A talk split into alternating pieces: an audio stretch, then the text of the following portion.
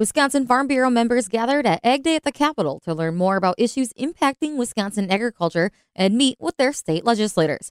I'm Charity Seebacker with the Midwest Farm Report, and I had the chance to talk with Wisconsin Farm Bureau President Brad Olson about the impact that this event has on Wisconsin agriculture. But first, he tells me more about how he got involved in the organization. So we uh, we milked cows for right around 100 years on our home farm. Uh, they were sold last uh, October of 2022. Um, and then joined the uh, Farm Bureau Board in, in December of 2022, and then was elected president uh, this last December.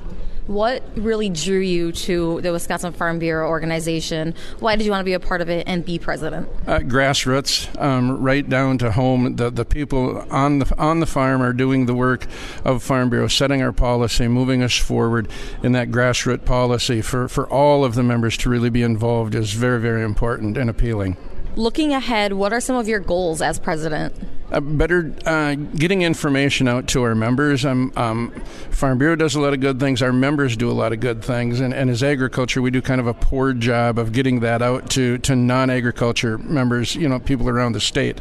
Um, so that's really one of my goals is just getting out to urban areas and, and getting that word out. Now, I don't have the answer for it today, but we're working on it. We have some ideas in the works. And, and getting word out to non farmers, all of the, the great things that Farm Bureau and, and agriculture in general does for us. How do you see the role of Wisconsin Farm Bureau in advocating for farmers and really promoting agriculture in our state? Oh, I think Farm Bureau is at the top of being able to promote that um, with our 48,000 members across the state. And there again, just being able to reach out in different ways and, and tell urban Wisconsin, what it is that we do, all the environmental stewardship that we do, um, water protection, uh, groundwater protection, all of those things um, leaves us right at the top of, of the list to, to do those great things. Can you highlight the significance of Ag Day at the Capitol and its impact on promoting that awareness and understanding of agriculture for our policymakers? That is the great thing about Ag Day at the Capitol is, is that we get to get down here and see our elected officials in their offices, and there's really nothing more important than than knowing your elected officials, getting out to their town halls when they have them, and, and just getting to know them one on one. So when you make that call on on behalf of maybe a farm bureau call, or, or just what you want to see happen, knowing your elected official personally and being able to make that one on one call is is very very vital. As the leader of Wisconsin Farm Bureau, what message or key priorities do you hope to really convey to policymakers and the public through today at Ag Day at the Capitol? The health care bill that, that we're pushing is, is certainly one of them.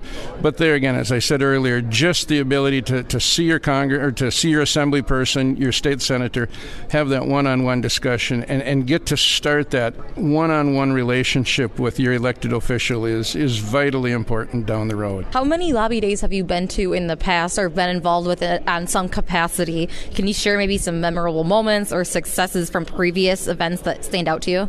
As far as Ag Day at the Capitol, this is only my second one, um, but I, I, am involved very much with my um, elected officials uh, at, at, home, so um, I can I can reach out to them anytime personally, um, know them both on a, on a personal level. Um, you know, not like we're very very close, but but we know each other, um, and, and just that knowledge of knowing you can reach out to your elected official is very helpful. Are there any success stories you've heard from members now as your time as president of things that they're excited for for this Ag Day at the Capitol because of success they've had in the past? Uh, well, a lot of our successes just just come from this, and a lot of times it's just the starting point. It isn't the success that necessarily comes from the today, but it's the success that today brings down the road of, of getting that legislator to change their mind or agree more with the policies that we're pushing today. And, and it is it's really our biggest day to get out and and see our legislators as a group. Is there any policy that you're advocating for that will impact your farm specifically? Well, there again, the health care bill, even though it doesn't sound like it can affect you know a farm individually, getting that individual farm to be able to afford health care coverage is, is vital. Um, and it really does, at the end of the day, have a huge differences to make it go around. We also have the, uh, the bill to protect agriculture coming up here from Senator Quinn, um, which would uh, keep uh, municipalities and, local units of government from um, putting harsher restrictions on agriculture. And just getting out and promoting those types of bills is vital. That was Wisconsin Farm Bureau President Brad Olson along with us. He says there is no greater way to make a difference in agriculture than taking the time to meet with legislators to directly share your stories. From the Midwest Farm Report, I'm Charity Seebecker.